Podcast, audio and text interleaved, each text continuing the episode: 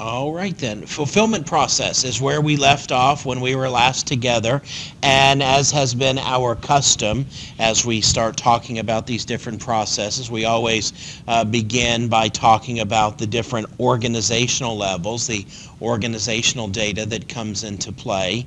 And uh, these are uh, the organizational data elements that are relevant for us in the fulfillment process. Uh, many of these are things we've talked about before, sales organization, distribution channel division, sales area. Uh, those are things that we have touched on before. Some of the things that I want us to spend a little bit more time on today is uh, some things that we have not talked about to this point. But I think where we will pick up today is here on uh, my slide number eight, talking about sales area. And recall that a sales area is a unique combination of a sales organization, a distribution channel, and and a division. And so uh, on this particular slide that we are looking at here, as far as the number and, and different sales areas that that we are looking at, um, we have um, this one right here which incorporates sales organization S100 and the retail distribution channel and toys. And then it looks like we have S100 retail and games as a second one. And then a third one, S100 retail clothes.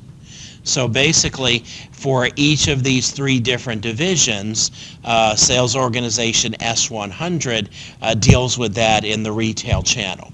When we move to the internet, uh, sales organization S100, notice only deals with, and my lines are overlapping here, maybe I'll change to a different color, make it a little bit clearer.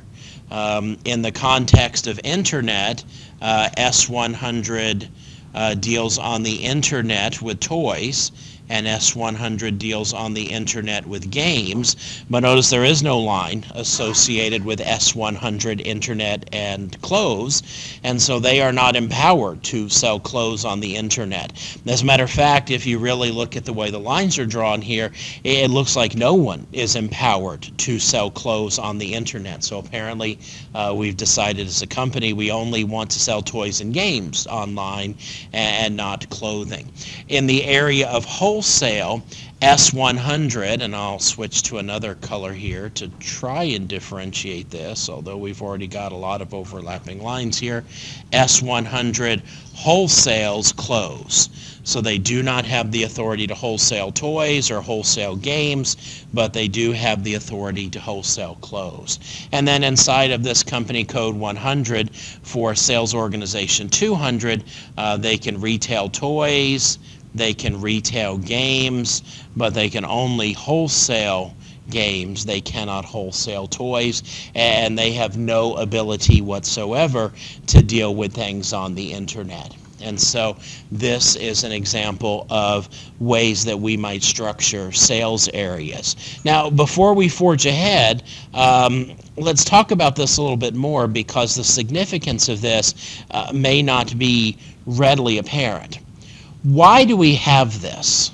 I mean, clearly, this is a fairly complex structure.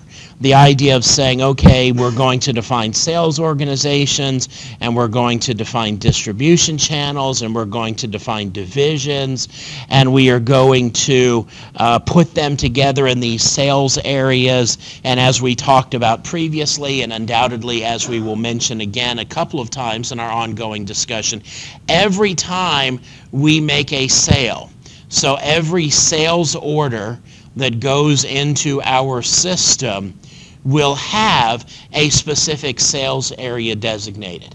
So it will say, for example, that this sale is associated with S100 Internet Games. And so no sales order can go into the system without having each of these three things assigned to it. So the question that I have for you is, why? What what what's the utility of this? to track and give credit. Ah, okay. So one of the things that it does for us is it allows for tracking. Uh, and I, I like the other thing that you said with that give credit. And we're not talking about credit in terms of credit cards and credit lines and things like that, but we're talking credit as in uh, we keep track of what people do and we can say, hey, great, you know, your uh, sales on the internet have been better than this other uh, sales organization's sales on the internet. Or it gives us a way, well, let me got, not go any further here. It allows us to track. And there may be other ideas that, that that offshoot from that.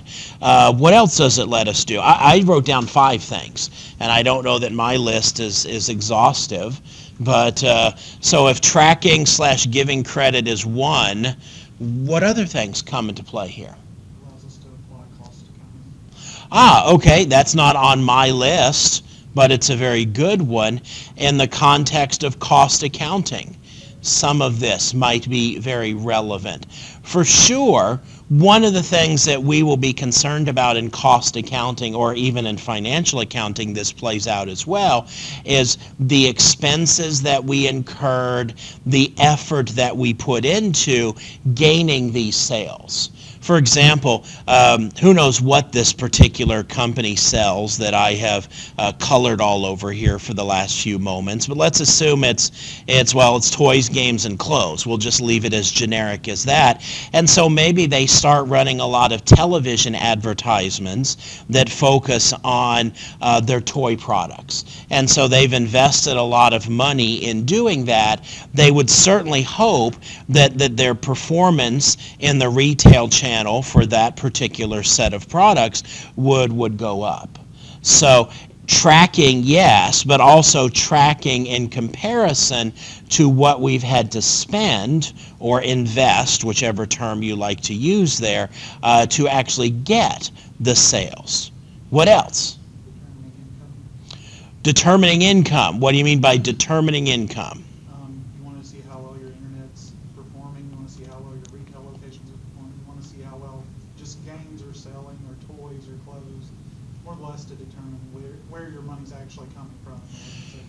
Okay, I'm going to put down here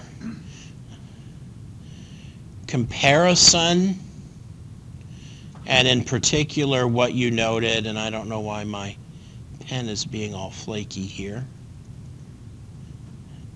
income tracking. Okay? Someone else give us another item to add to this list. There are still many, many more things. Just think about it real practically. What about logistics?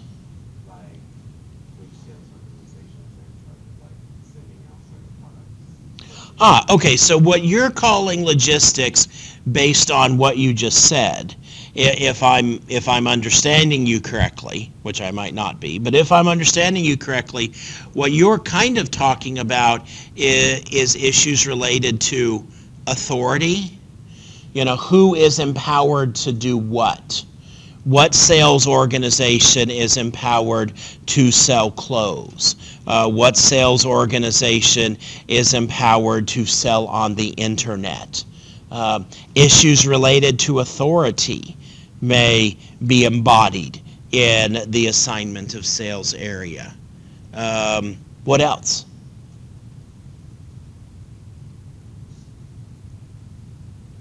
It's like shipping slash like storage where you send clothes to ST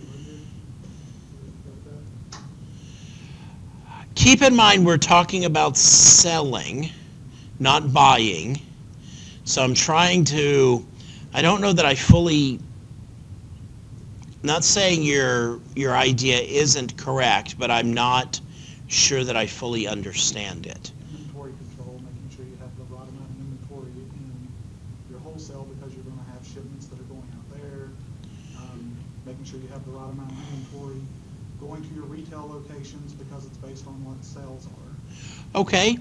I'll buy that. I think that's kind of the idea you were driving at. Inventory management could come into play here, uh, particularly if we're thinking of this in terms of, like we observed before, a lot of times sales organizations are, are regionally defined. And so we think of positioning products in the west, positioning products in the north, the south, and so on. I'll buy that. Um, we're still missing a couple really big ones, including ones that you did in the context of your lab work.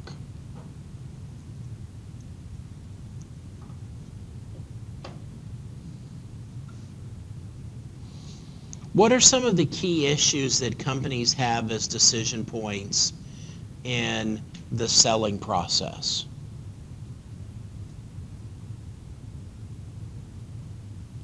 Don't overcomplicate this. Pricing? Pricing! Is a key aspect of this. Who gets to make pricing decisions and what will the prices be? The prices for selling games on the internet will be an entirely different pricing schedule than selling games through the retail distribution channel. And so pricing definitely comes into play here. And I'll go ahead and spot you another thing that goes with this, terms of sale. It may well be, for example, that all of our internet and retail sales are paid for essentially before we ship the item to the customer. But wholesale sales, we might extend credit terms for. And so terms of sale might be very different in terms of, no pun intended, uh, the logistics of actually of actually getting payment in. Uh, let me look at my last uh, list here. Um, that's kind of the same thing as that. Uh, so this these are the these are uh, my five things plus two things that you added here. Um, but I would definitely say that of this set, the biggest fall into the domain of being able to keep track of things for the sake of reporting and authority. Who has authority over what? Who gets to set our pricing structure for selling games on the internet? Who gets to set our prices for if one of these is east and west for wholesaling games on the west coast of the United States? So these sales areas are very, very critical for a, a wide variety of reasons. And so that's why they are such a key organizational data element for us in terms of selling. Um, plants. Now, we talked about plants before in the context of the purchasing process because we talked about the idea of a receiving plant. Here in this section, we are talking about uh, a delivering plant. And the idea here is that we might see multiple sales organizations in one company code. We know that every plant belongs to just one company code for the reasons of financial accounting. But a company code may have many sales organizations, so in fact, a plant may fulfill orders for multiple sales organizations in a given company code. And a given plant might service multiple distribution channels. Clearly, they're going to have to service at least one distribution channel because that has to be part of a sales area, which is key in actually getting orders in the hands of customers. In the context of manufacturing, a plant is where we make things. In the context of receiving, uh, or excuse me, in purchasing, a plant is where we have things shipped. In the context of sales and distribution, a plant is where goods or services are distributed or rendered. So we might also call these, in other terminology, uh, a distribution center. So when Walmart builds a distribution center in Tennessee to service a variety of Walmart stores in the Tennessee area, that distribution center in terms of SAP ERP would be called a plant. And so they would fill that plant up with merchandise and it would then ship things out to individual stores. Now, based on putting the facts together that we've just mentioned, uh, let's talk about that scenario. I'm going to draw a very, very realistic diagram here for the state of Tennessee. And so uh, for the state of Tennessee, maybe Walmart puts a distribution center here and they put a distribution center here and, and they put a distribution center here. So they actually have, in, in proper terminology here, we have plant one, plant two, and, and plant three. So if we bring all of the things that we've been talking about together, plant one, plant two, and plant three could be dealing with different company codes. Or they could be reporting to the same company code. We, we have no way to know. Plant one, two, and three could all deal with multiple sales organizations, or there may in fact just be one sales organization that, that works through these plants. There's lots of different ways that, that we could combine this. One thing to be aware of, just as a point of fact, and I do not want to overcomplicate things, but I do want to make you aware that this is possible. You probably have been thinking in terms of a plant being a physical building. And that's not a wrong idea. And in fact, in many cases, it does play out that way. But if this second square that I have drawn on the screen actually represents one building as we're looking at it from satellite view, we could, in this one building, actually partition this into two logically different operations and this could be plant one and this could be plant two. Now the key is those two different halves of this building would truly have to operate independently of one another. But we are allowed, if operational necessities require it, to have one building actually be more than one plant. While that might not be super common, we might see, in fact, though, for some organizations, they have a plot of land which they own and which is fenced and otherwise controlled. And in that plot of land, there are three different buildings, and, and each of those buildings is a different plant that may report to uh, one company code or each of them may report to separate company codes. So as long as we keep this straight in terms of financial accounting, because that's going to be the key element here because we can't have employees for company code 1 doing something for company code 2 and not account for that properly in the context of financial accounting. As long as we keep things truly segregated here and separate, then we can get away uh, with doing things like that. Um, the yes, sir. Um, in the context of Walmart, okay, we have three distribution centers, but then we have hundreds of stores. Each store would be its own company code, but then. I don't think each store would be its own company code because you don't report taxes on an individual store level, at least not to the IRS. Um, and I would imagine, although I can't speak authoritatively, that all of Walmart just does one tax return. So I would think that probably the stores would also be classified as a plant because a plant is where goods or services are distributed or rendered. So what we would call a store would probably be actually classified as a plant in this context.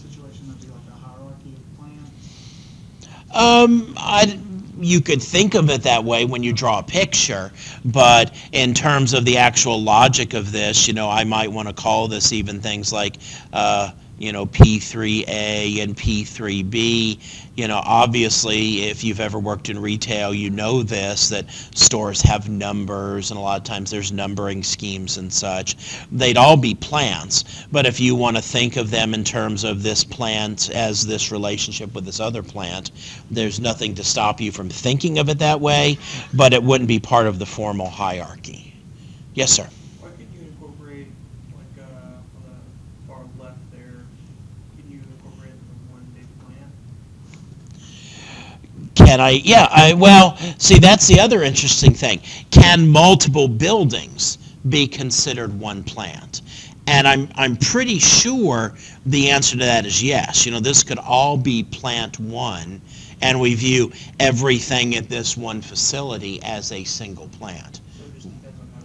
Depends on how we configure it, how we want to do this. You know, realizing that if I, if I count all of this as one plant, then that means that it reports to one company code, and maybe that makes sense, or maybe it doesn't. So, yeah, what I really, and that's a good example of what I want us to get away from is thinking of a plant as being a single building. A plant could actually be multiple buildings, a plant could be a part of a building. The key is we have to make sure that there is true separation of activities so that uh, our financial accounting is done properly. Yes, sir. Now each plant is dealing with one company code. Each plant deals with one company code. That's correct. I kind of heard you say uh, each plant can deal with multiple company codes.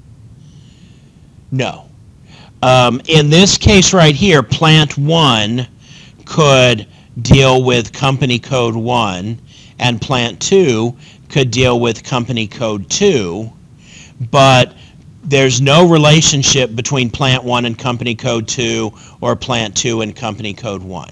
Because remember, our organizational hierarchy rules were we could have as many company codes as we need, and a company code can have as many plants as they need, but every plant just belongs to a single company code. And so that's the overall rule of the structure here. And the reason for that just traces back to financial accounting. Basically, uh, a plant is not really going to be taking in money. They're going to be distributing products, they're going to be incurring a lot of costs, and so some company code is going to be on the hook for all of that. Okay? Good questions. Um, shipping point. Uh, a shipping point, pretty logical definition here. This is a point from which we send out outbound deliveries. And, and so, logically speaking, um, this could be things like a loading dock, which undoubtedly you have seen. And in fact, we have a loading dock that probably most of you walk across to get into this building uh, from when this was actually the university library. And so we have a loading dock, a place that trucks can pull up to. It, it could be a mail room, could actually be a rail depot, um, or it, it could just be a group of employees that are you know the ones who handle the expedited orders. You know maybe for example most of our stuff goes out the loading dock but if we need to ship something via overnight courier then we take it to sue who works at a particular desk. And so in that context if sue is the person who always handles that sue is a shipping point. So uh, she may not like that terminology being associated with her, but in terms of our, our ERP terminology, wherever we think of as a logical place from where outbound deliveries are disseminated, that is a shipping point. Now, every plant must have at least one shipping point.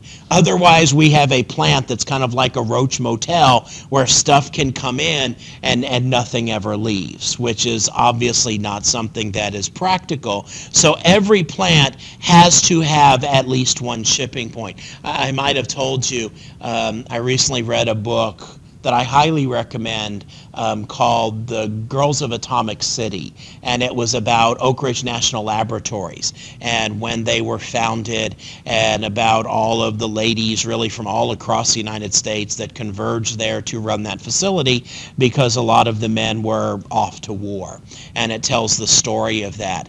And uh, Oak Ridge, at the time Oak Ridge National Laboratories was built, um, and in fact, it wasn't called Oak Ridge National Laboratories back then. It was called, uh, there was X10, Y12, and uh, I forget, K, K25, I think, were the three different facilities. But one reason why local people in the area knew that something weird was going on is because trainloads of stuff kept being brought in and nothing ever left. They were like, what's going on here? We never see anything leaving. And all kinds of weird rumors started about, you know, it being a, a space alien depot and all kinds of bizarre stuff like that. So that just came to my mind because of this idea of the purpose of a plant is for stuff to come in and stuff to leave. And so every plant has to have at least one shipping point designated. And now this is something that's an unusual rule. You could have one shipping point that is shared by many plants. And I've got a picture of this on the next slide, but let me just explain. And it kind of goes nicely with the example I had a moment ago. Maybe my company owns this plot of land that we are looking at from a um, satellite view. And here's plant one, and here's plant two, and here's plant three. And running through our property is uh, railroad tracks and there's a little building right here that is responsible for putting stuff onto rail cars and, and loading it onto the trains and things like that. And so this facility would be designated as a shipping point, and in fact, all three of these plants could use that as their shipping point. So a shipping point can be shared, but every plant has to have at least one shipping point. You see this, for example, if you go to Amazon and you place an order and they ask you, do you want us to send it to you standard or do you want some kind of expedited delivery?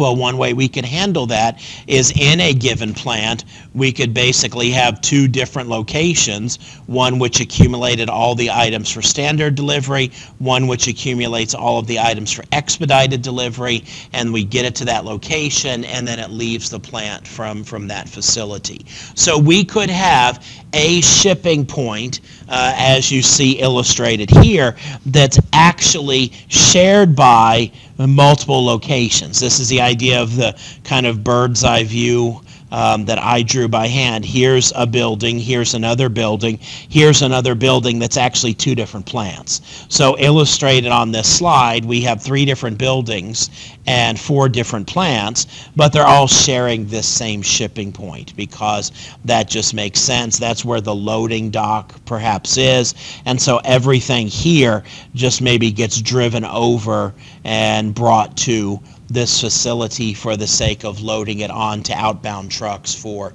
for shipping. And of course, we can have as many shipping points as we need. Uh, here's three different plants existing in three different buildings, and it just so happens that plant one and plant three both have uh, bays and other things of that sort to accommodate trucks. And so that's where there are two normal shipping points there. And then plant three is where the express shipping point is. So this now is, is something that if we really start thinking about this in more depth, you know, this plant could belong to company code one, this plant could belong to company code two, this plant could belong to company code three, and it could well be that this plant therefore ships out of this shipping point. So we definitely don't want company code 3 or plant 3 to be on the hook for paying for that.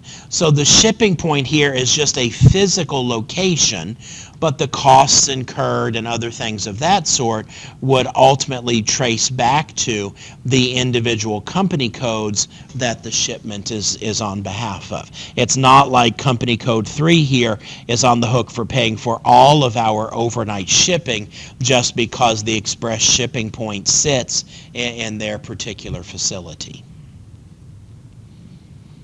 everything you wanted to know about shipping points and more. I'm sure we have just talked about, but are there any questions about this?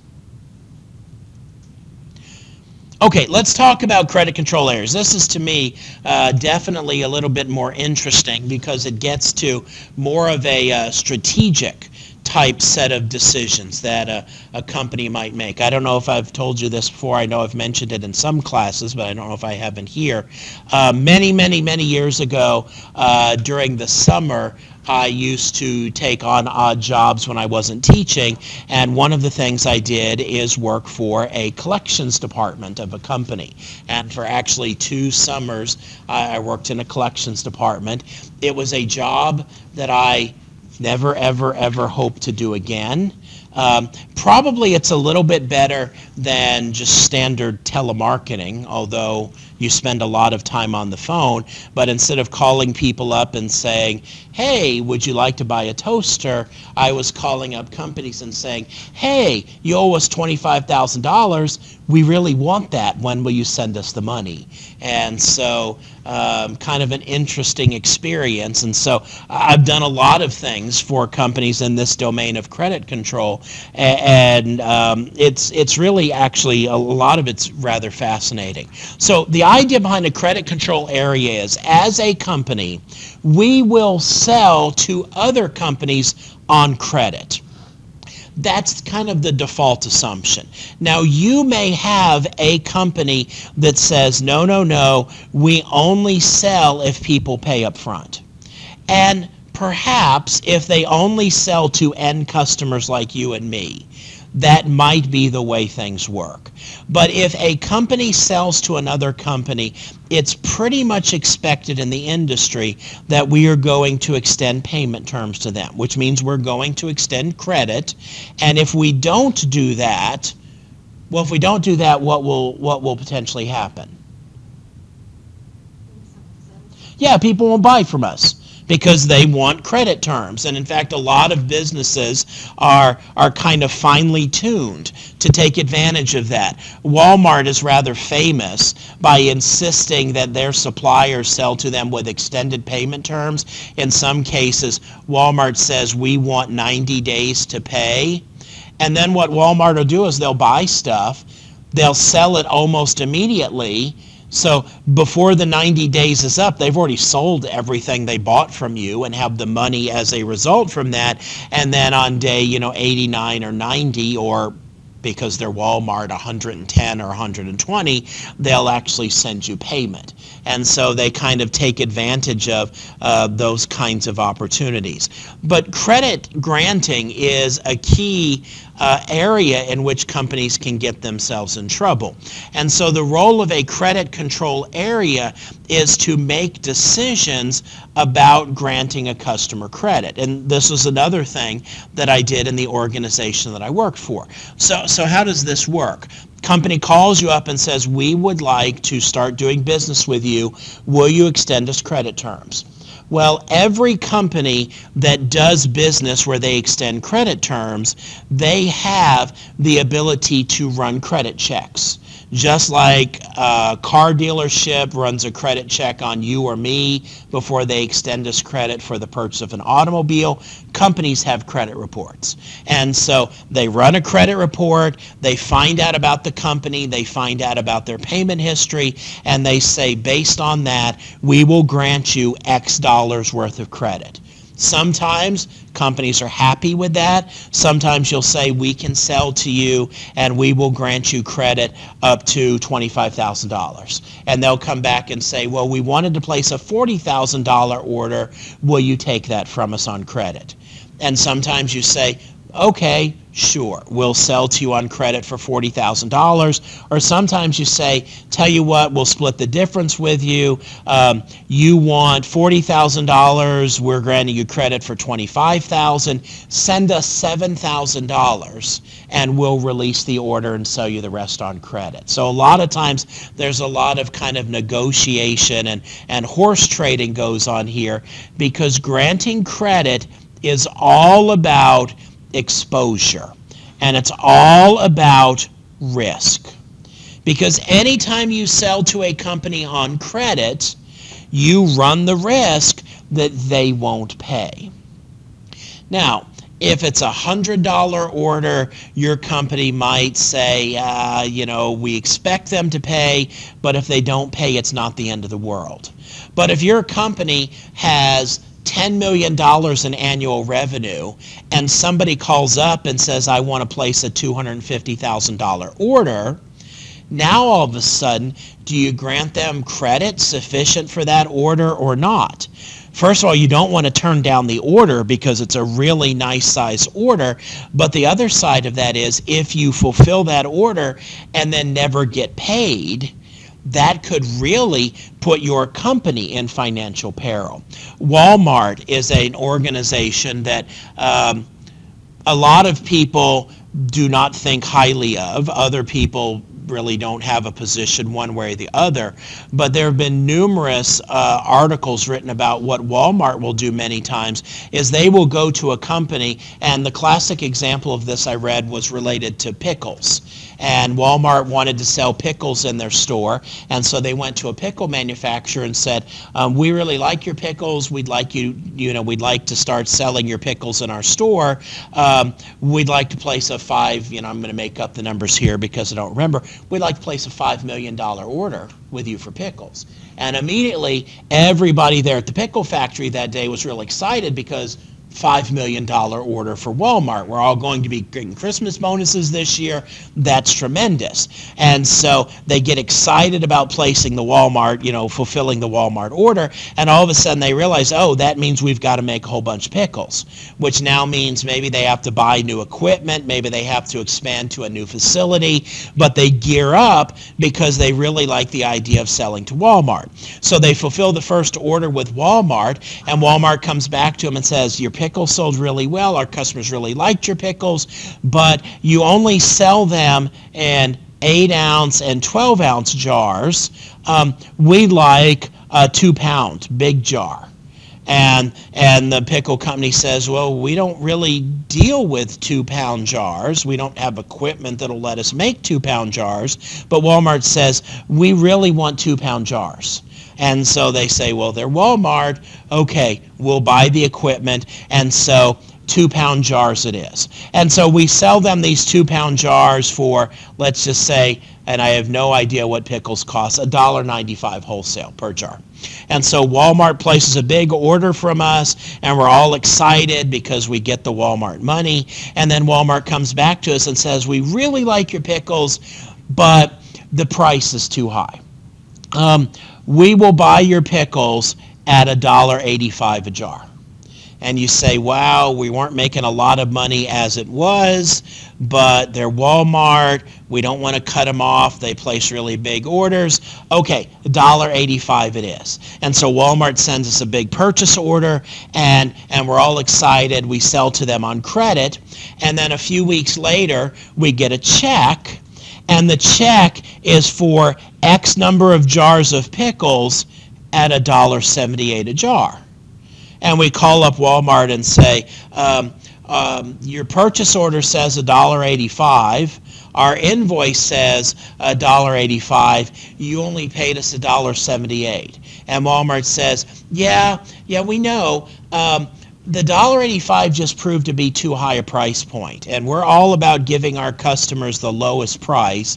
And so we had to drop our price to actually sell these pickles. And so because of that we're asking you to kind of split the difference with us and drop the price to $1.78 now at this point i have two choices. What are my two choices? Drop the price. As choice one or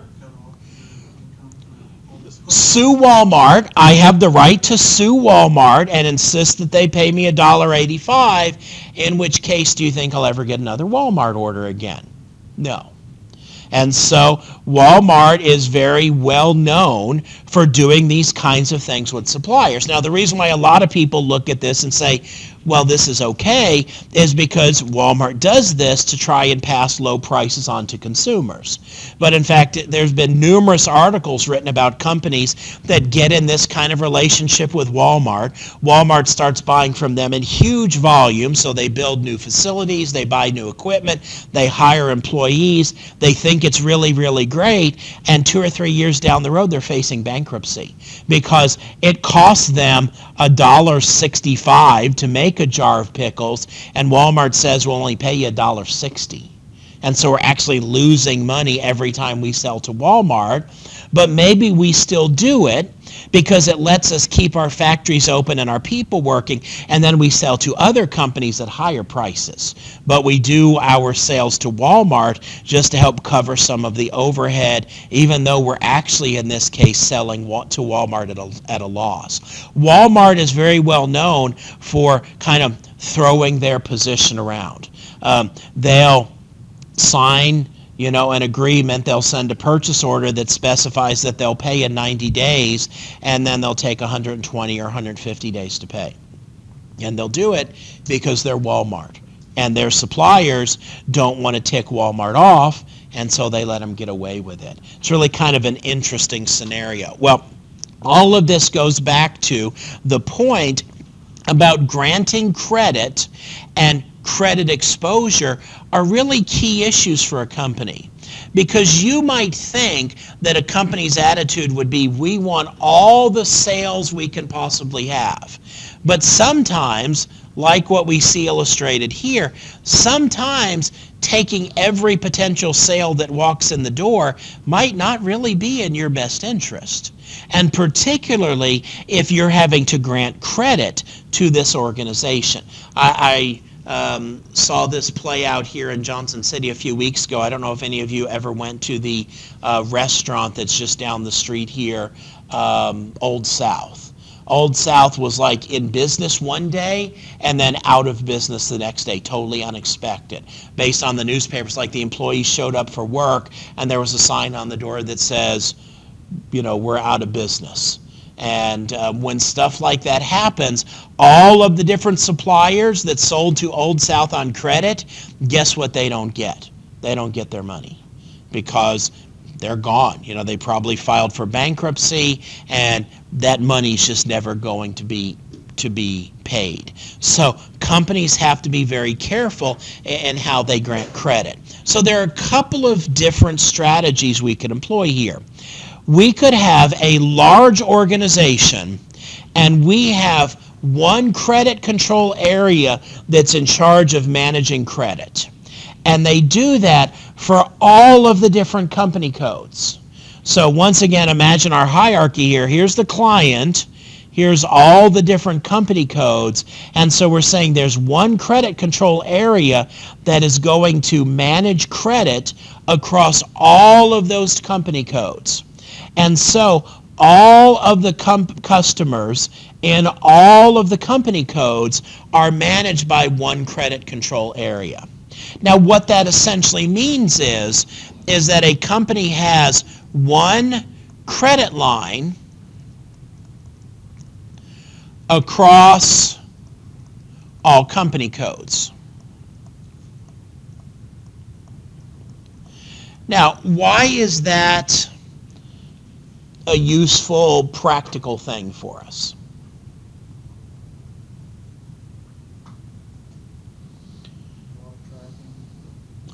It could play. It could play into tracking. Um, well, let's do this. Let's talk about decentralized and then kind of compare them. In decentralized, I have more than one credit control area in the enterprise, and so each of them can manage credit for one or more company codes. And I'm going to give you some different pictures from your book here in a second, but uh, let me draw a picture, and I'll, I'll, draw it here in the slide deck so that we can see this. So give me a second here. Uh, I'm going to give myself a new slide, and then we'll and then we'll come back to this in a second. So here's a blank slide. All right. So so here's here's the scenario. Here's a client here at the top. So we're all in the same client. And I'll just draw, um, leaving out credit issues here.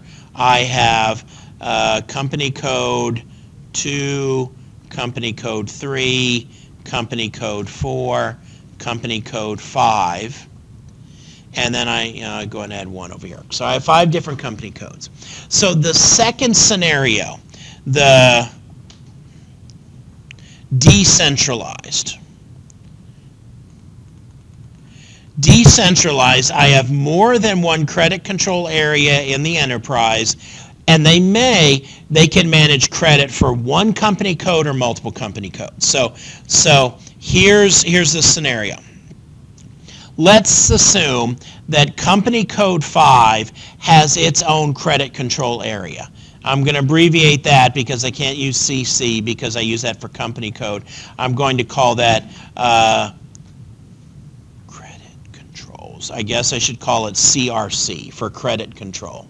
Okay, so company code 5 has their own credit control area, which we'll call credit control uh, area A. And then we have um, credit control area B, which grants credit for both company code 3 and company code 4. And I need to add more company codes here. So let's assume that over here is a set of five different company codes and credit control area C grants credit for all of these company codes here. Okay. Now let's assume this is a totally realistic scenario. And so here's my company, okay? And and we'll call this, we are talking about pickles a second ago. So here's a, a company called Phil's Pickles. And Phil's Pickles calls up company code 5 and says, we really like the salt that you sell. We would like to buy from you on credit. And so credit control area A looks at Phil's Pickles and their credit report and figures out how credit worthy they are and says, you have a credit line of $50,000. And that credit line is good for buying from company code 5. So Phil's Pickles can place an order with us up to $50,000 on credit. Well, Phil's Pickles calls up company code 3 and says, um, we would like to place an order with your company. And company code 3 says, okay, let's refer you to our, our credit um, our credit control area, and they evaluate the situation, and they say, okay, we're going to grant you, uh, they come to a similar conclusion, $45,000 in credit. And then over here, uh, same scenario, contact credit control area C, and they say, we're going to grant you $60,000 in credit.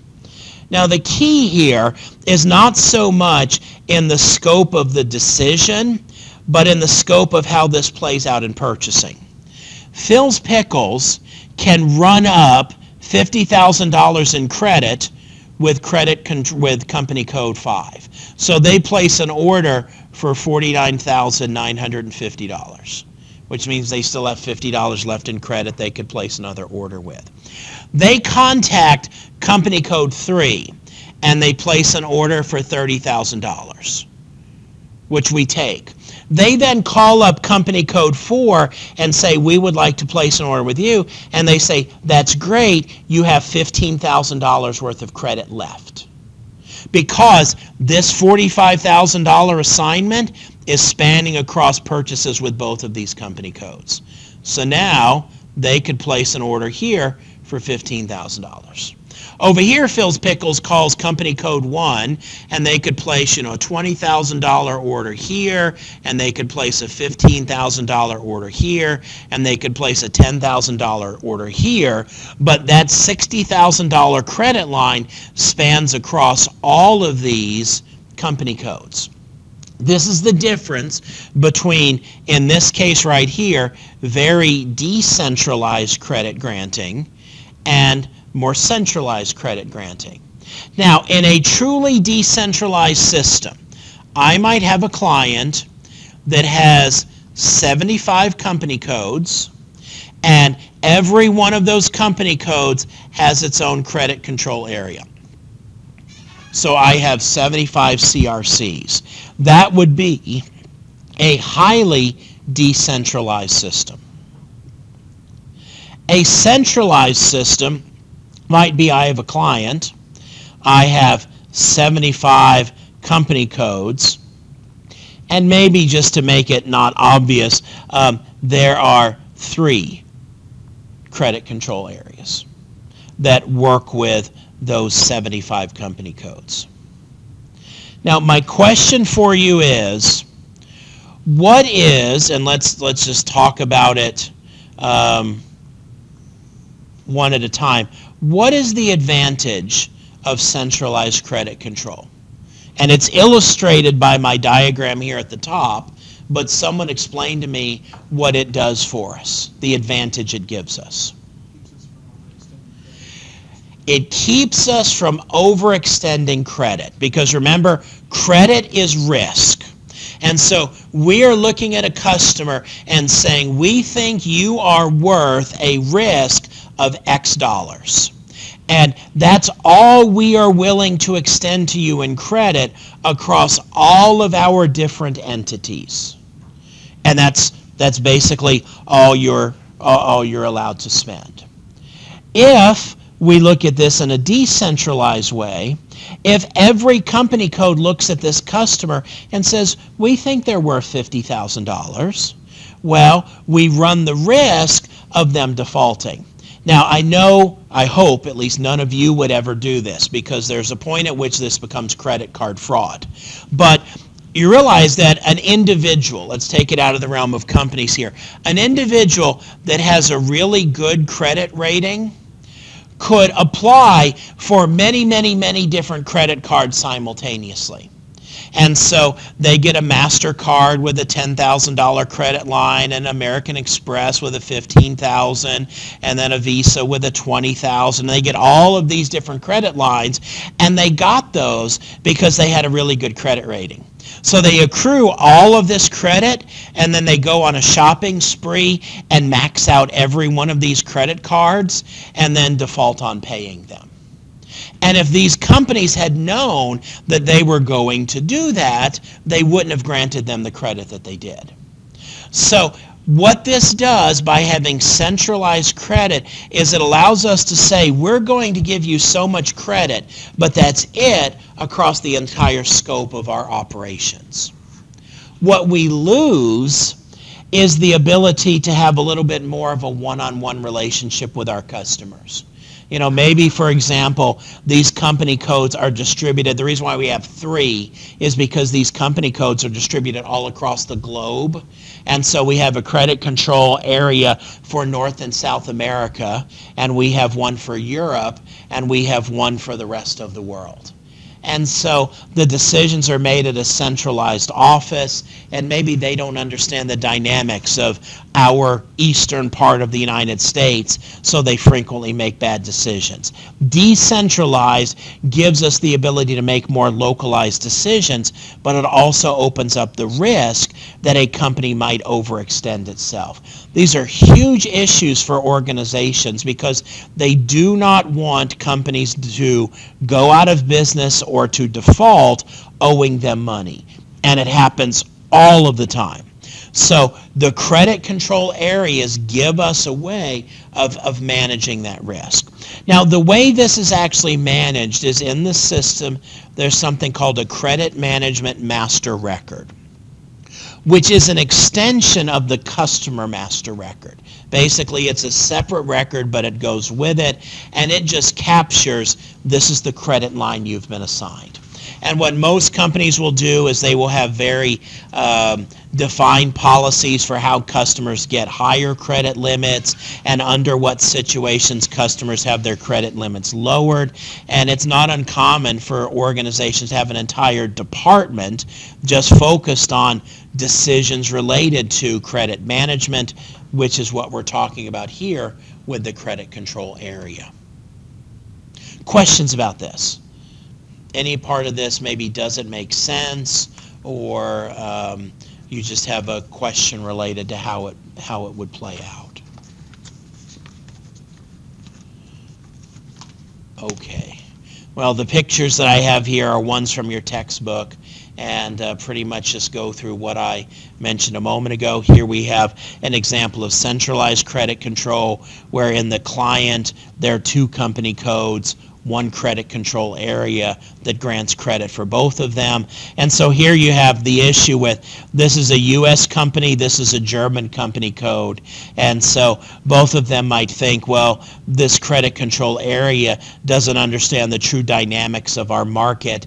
They don't give our customers the credit that they should have, and that costs us sales. So what we could do instead is we could have a North American credit control area and a European credit control area. And so now all of a sudden we're becoming more decentralized. We're multiplying credit control areas and we're allowing decisions to be made. But like I said a moment ago, we run the risk of a single company that's buying from us establishing a credit line here and establishing a credit line here and then and then maximizing those things. Here's a fun little piece of trivia that some of you might have run into. I'm not advocating this, uh, obviously, but this is the way that the mafia used to raise a lot of money.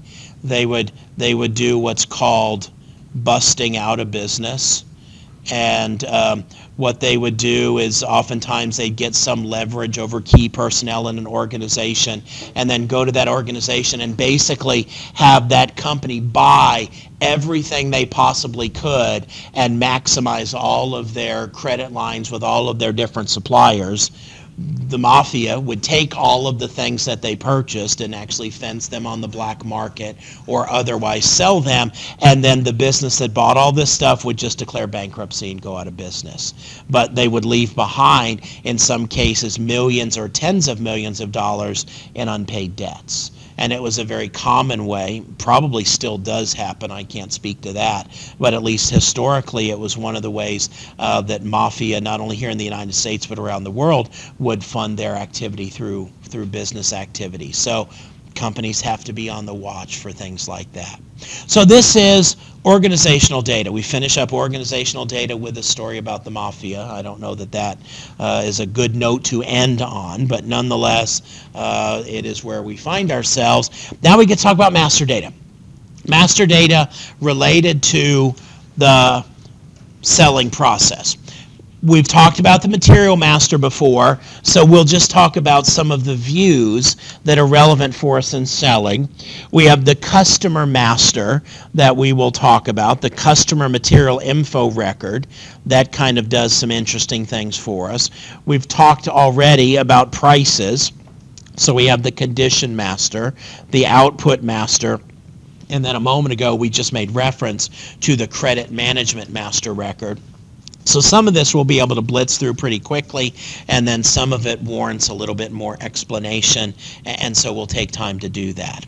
Um, Material Master things that are relevant for us in the selling process.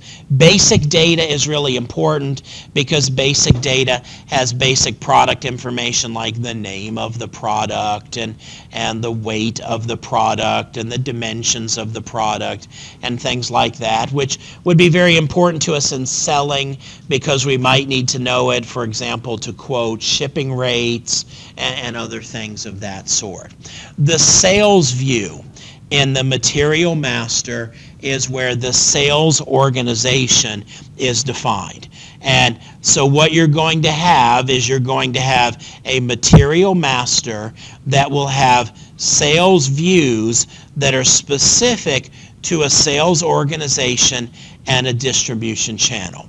And it will specify as a part of that a delivering plant as well as other things that you haven't done in your lab, like rules about we'll only take orders from this size or more, or other rules of that sort.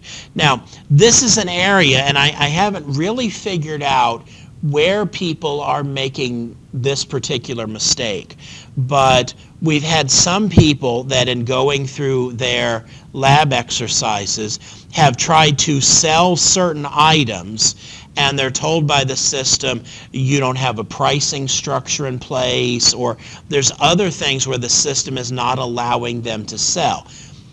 85% of the class doesn't have that issue, but there's been about 15% of the class that's run into it. And, and most of it tends to trace back to issues in this regard. I could have a material that is defined in the context of my company code. But that material has to have views added to it that are particular to a given sales organization and distribution channel to allow that to be sold. Now, what we have actually done, and, and where I tend to think the problem is, is a lot of the materials, well, really all the materials that you've worked with this semester, you've copied over. And, and have you noticed the weird lab instructions you see where like, here's the original material and here's the other material you're copying it to. And the instructions say, you know, type in your material number, type in you want to copy this material from this company code, maybe from this plant.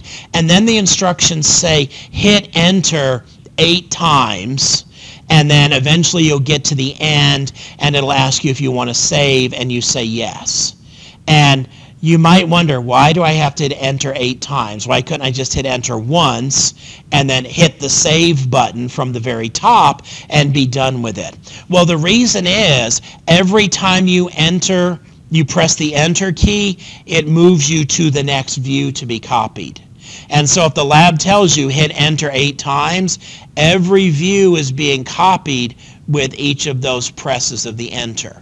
So the views of that given material, it might take eight different separate copies before all of the views are populated. And then oftentimes the lab will have you go into one or two of the views, make a change, and then save it. I suspect but I don't know for sure that perhaps one of the lab problems we've had is people haven't chosen the correct set of views or they haven't hit enter enough times or whatever have you. And so one of the views that should have been copied didn't actually get copied. And so the material is not valid for sale, maybe in a given sales organization or a given distribution channel or, or whatever have you. The key thing about this view is, though, it tells us, okay, if you want to buy from us this material, we're going to deliver it to you from a given plant. Now, another sales organization in our same company code might sell you that material, but they're going to deliver it to you from a different plant. We might both share the same plant, or one might sell out of the, what is it, San Diego plant, and the other one might sell out of the Dallas plant. This is where that's going to be defined, and it's going to be defined on a per sales organization, per distribution channel basis. We could also specify minimum quantities, and it might well be that what this allows us to do is we might say, okay, the Dallas plant will sell you this, but their minimum order size is 10,000 units. The San Diego plant will sell you this, but their minimum order size is 25,000 units. And we can do that. And it might have something to do with the kind of equipment that we use and the way we package things and the way we palletize things or all kinds of other dynamics that could come into play. But this allows us for one material to have different rules about how it's being sold based on who's selling it, what the distribution channel is, and things like what plant it's being fulfilled out of. So that's all going to be captured and presented in the sales view. Purchasing view, yes, sir.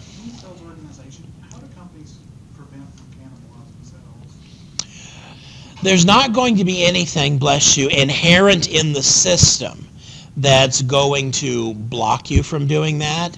That's why, as you think about putting your organization together, that's why reporting becomes very key. A great personal example of that is here at ETSU. There's a huge effort campus-wide going on to try and grow the institution, get more get more students to come in. But what the institution doesn't want to have happen is they don't want to um, just move students around and not get new students in. You know, it's great if the Department of Computing gets 25 more students, but if they got those because they stole them all from the math department, then that's not really helping the organization as a whole. In the system, we can keep track of the fact that you know we have students that were in one place and now are in another, but we're going to have to have reports. or have people supervising this that are actually going to look at it for us. Because there's, there's not really anything in our configuration that would allow us to block certain activities or things of that sort. And that's a great point because customers will look for every advantage. And so we've got to make sure that as we define things, they truly make sense for our company. Purchasing view is relevant for uh, materials management. It's where the plant is designated. And you might wonder why, why is purchasing relevant if we're talking about, about the sales view? And so let me pose that question to you guys. And it's not something necessarily that we have talked about this semester, um, at least not in great detail, but it definitely comes into play here. Not cost accounting and not financial accounting. Those are our two most common answers. Um, how is purchasing relevant to the selling process? It's not that hard of a question. Yeah, for like trading goods, I have to buy them before I can turn around and sell them. And so sometimes I will take an order for an item, not having it in hand, and I'll make decisions about how quickly I can get the item to the customer and other things like that based on what I know about my purchasing experience. I know, you know, you see this with Amazon. They'll take an order from you and it says, you know, we don't have any of this in hand, but we know we can ship it to you within two weeks. This is how um, that that information comes into play. Uh, sales, we have a sales uh, view related to the individual plant. And so that gives us excuse me, the ability to keep track of materials as they are being sold from individual plants. This is obviously of great importance to us when it comes to things like inventory, but may also come into play with things like storage and packaging and things like that. Essentially, you can imagine we might sell a given material out of many, many different plants, but different plants will fulfill it in, in different ways. Uh, I can't speak to this authoritatively, but I've heard, for example, that some of the liquid products that Eastman Chemical sells, some of their facilities can ship out train cars full tankers. Uh, some can ship out um, tanker trucks, whereas some facilities can do 50 gallon drums or even smaller packaging. So some plants might be equipped to sell in different denominations, different package sizing, things of that sort. This tells us what the parameters are of selling from a, a given plant. So that's the material master. We could probably spend a lot more time talking about that, but I really don't want to. But I certainly am happy here to, to pause and answer questions you might have. The big idea here is, is what I was driving at a moment ago. We need the ability to take a given material that we sell as a company and not just treat it like a universal thing. We need the ability to recognize that different plants may be set up to make and distribute the things differently. They might be set up to ship it in different ways. They might have different just practical logistical things that come into play. And so these views in our material master uh, give us the ability to do that. Questions? All right, let's keep forging ahead. Customer master. The customer master is very relevant in the selling process because this is who we sell stuff to. So if someone wants to buy from us, we have to create a customer master record for them. The customer master record consists of three different segments. We have general data, we have financial accounting data, and we have sales area data. Where have we seen this concept before?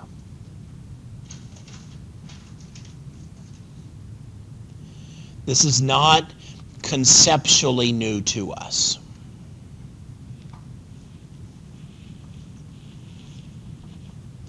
You guys know this. I know you do. So I'm just going to sit here until someone gets bold enough to to tell us. Where have we seen this before? This idea of, well, here, let me draw you a picture that's actually going to show up on a later slide.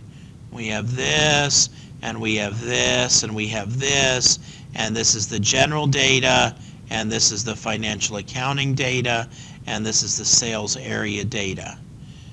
Where have we seen this kind of thing?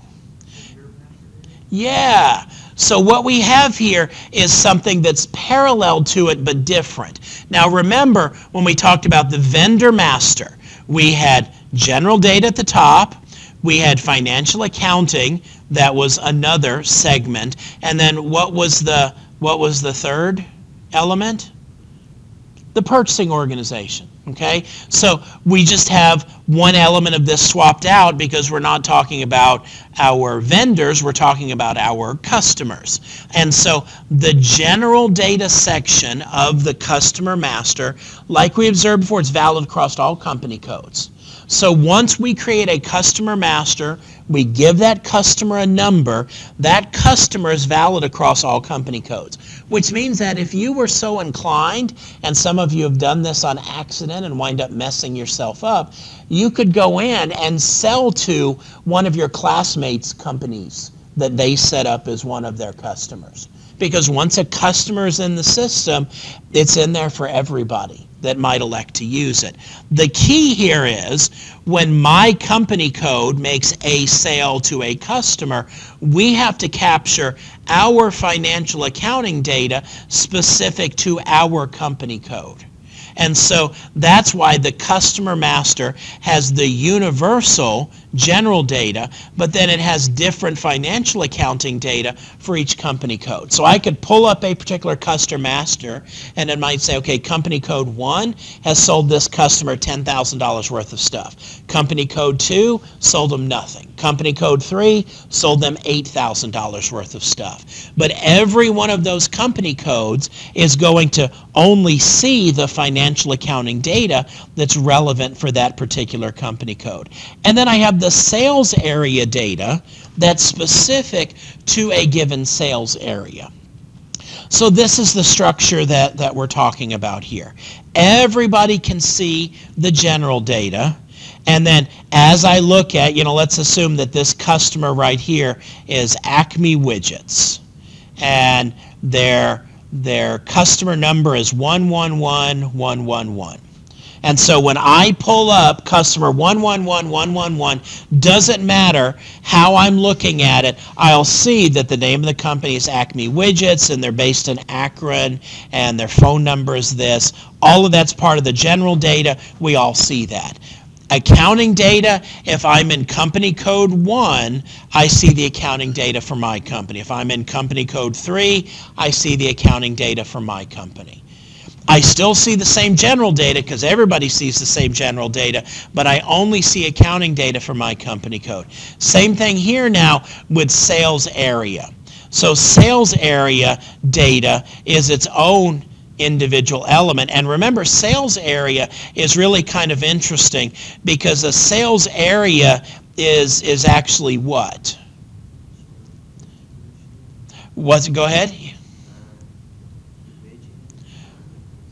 Division, distribution channel, and and sales organization. So we conglomerate all of those into a sales area and so for every sales area, they're going to have their own little wing off of this as well, where information specific to that sales area is actually stored inside of the customer master. So it is very much parallel to the concept of the vendor master, and two of the three parts are the same, but one wing of the upside down butterfly changes because we're not looking at this from the perspective of buying it, we're looking at it from the perspective of, of selling it. Questions? Okay, well, on the customer master data, and, and, some of this we have talked about in the context of vendors, so it's somewhat parallel. But we have, you know, general data, like I was saying, the account number of the customer, the name of the business, their address. But notice this now, um, the company code data. What's going to be in that little wing of the butterfly? Well, it's going to be designated a reconciliation account. And remember, this, this maps back to what? What does this relate to, this reconciliation account? Right idea, but we're selling, we're not buying. This is going to map back to accounts receivable. So we might have multiple accounts receivable. We might have accounts receivable industrial customers, accounts receivable uh, new customers, accounts receivable, blah, blah, blah. So our, our records, our general ledger might have multiple accounts receivable. We designate which accounts receivable account this customer belongs to in the company code data. The payment terms that we grant this customer, we give them a 2% discount if they pay within five days, and then they uh, are net 60 for the balance if they don't take advantage of the cash discount, and then how we communicate with that customer very logistical things here like their fax number, uh, whether or not we send them letters, things that we have done in the past to communicate with, with that customer. That's going to be found here in the company code financial accounting segment of the customer master data. And then lastly, the sales area is going to have information about the sales area, information about pricing, information about what currency we deal with that customer in, US dollars, euros, whatever have you. We designate what delivering plant delivers to this customer, um, whether they're a priority customer. A lot of times we think in terms of ABC analysis our A customers are our best customers. And so if a customer is an A rating customer, we'll ship out their orders uh, ahead of other customers in the queue. We'll move them to the head of the line. We'll grant them other privileges. That could be listed here. We've talked before about tolerances. They might be different for a particular company. Maybe when they send us a purchase orders, they'll have noted on there no partial deliveries which means that I have to send this entire order to them in one shipment and I, I can't deliver part of it now and back order part of it now. All of those things that this customer has told me that are important about this order or my business with them, that's going to be captured in the sales area data. Uh, the billing terms, things related to the payment of taxes. This could be things like sales tax based on where the customer has located. Have you noticed this um, in online shopping, depending upon where you live here in the Tri-Cities area, when you put in a zip code, a lot of times the online store will come back and ask you what county you live in. That's because that affects who's going to get your sales tax payments and other things of that sort. So we have to note that for our customers that we are selling to. And then this is a, a key element, and and I have another slide to go with this, and it'll be where we wrap up when we finish this. But partner functions really come into play in the selling process uh, in a fashion that, that we want to spend a little bit more time talking to. So the idea here is we could have one customer, multiple company codes could sell to that customer, or in a given company code, multiple sales areas could sell to that customer. Um, and so it just depends on how we want to structure these things, how we've broken this down in our organization. And so this gives us the ability to, in a very fine-grained fashion, collect all of this, this data up. Last thing we'll talk about is th- this right here. For all of our customers, we have to understand sold to party, ship to party, payer, and bill to party. You guys have gotten away really easy. When you've put in orders this semester, you've just searched for a given company and then that's been the end of it. But perhaps you've noticed at the very top of the screen, there's place for you to put in sold to party, ship to party, and so on. Here's the idea. Walmart may buy from my company. And so the sold to party is Walmart in Bentonville, Arkansas. That's who I actually sold to. The ship to party is a distribution center in Asheville. The payer is actually going to be Walmart Consolidated, which is based in, oh, just for the sake of argument, the Cayman Islands. And so the bill in this case also needs to go to the Cayman Islands. We can differentiate these things. The sold to party is, is who we are actually dealing with, and they're the big picture entity that's making the purchase. But that may be different as far as where I'm actually shipping the materials because the customer might say, I want you to ship this to this place, ship this to this place. They might have different plants, different distribution centers. And so from order to order to order, I might have different of these designated. So to keep from having to enter this every time, one of the things that I will do is as the customer gives me more and more ship to locations, I'll just add those to the customer master so that I can say, oh, you want this one to go to your location in Columbia, South Carolina. And I'll pick it from the list as opposed to having to key in all of the information. Same thing, too, with payer and bill to party. A lot of companies will do consolidated bill paying, and they'll tell you, you know, you deal with us as far as us telling you what to buy, but the bill gets sent to someone else, and the check will actually be drafted from a company with a totally different name. And it's not because they're trying to dodge the laws or other things like that. It's just kind of the way they've chosen to structure things within their organization. And so it is not at all unusual for the materials to go one place and the invoice to go to a totally different place. And so every time we we add a customer to the system and every time we generate a sales order, we, we have to designate these things. Now the good news about it is notice this says these are mandatory. The good news is if I designate one of these things, like you put in your customer 1101, all of these others are assumed to be the same unless I designate otherwise. And I can go in and designate otherwise. There are also other partner functions that are optional, like I can put contact people down and I can put actual names of personnel and phone numbers and other things of that sort. This gives me a way just to keep track of, okay, who was it that I talked to at this particular customer? This is a very, very lightweight version of allowing me to do some customer relationship management.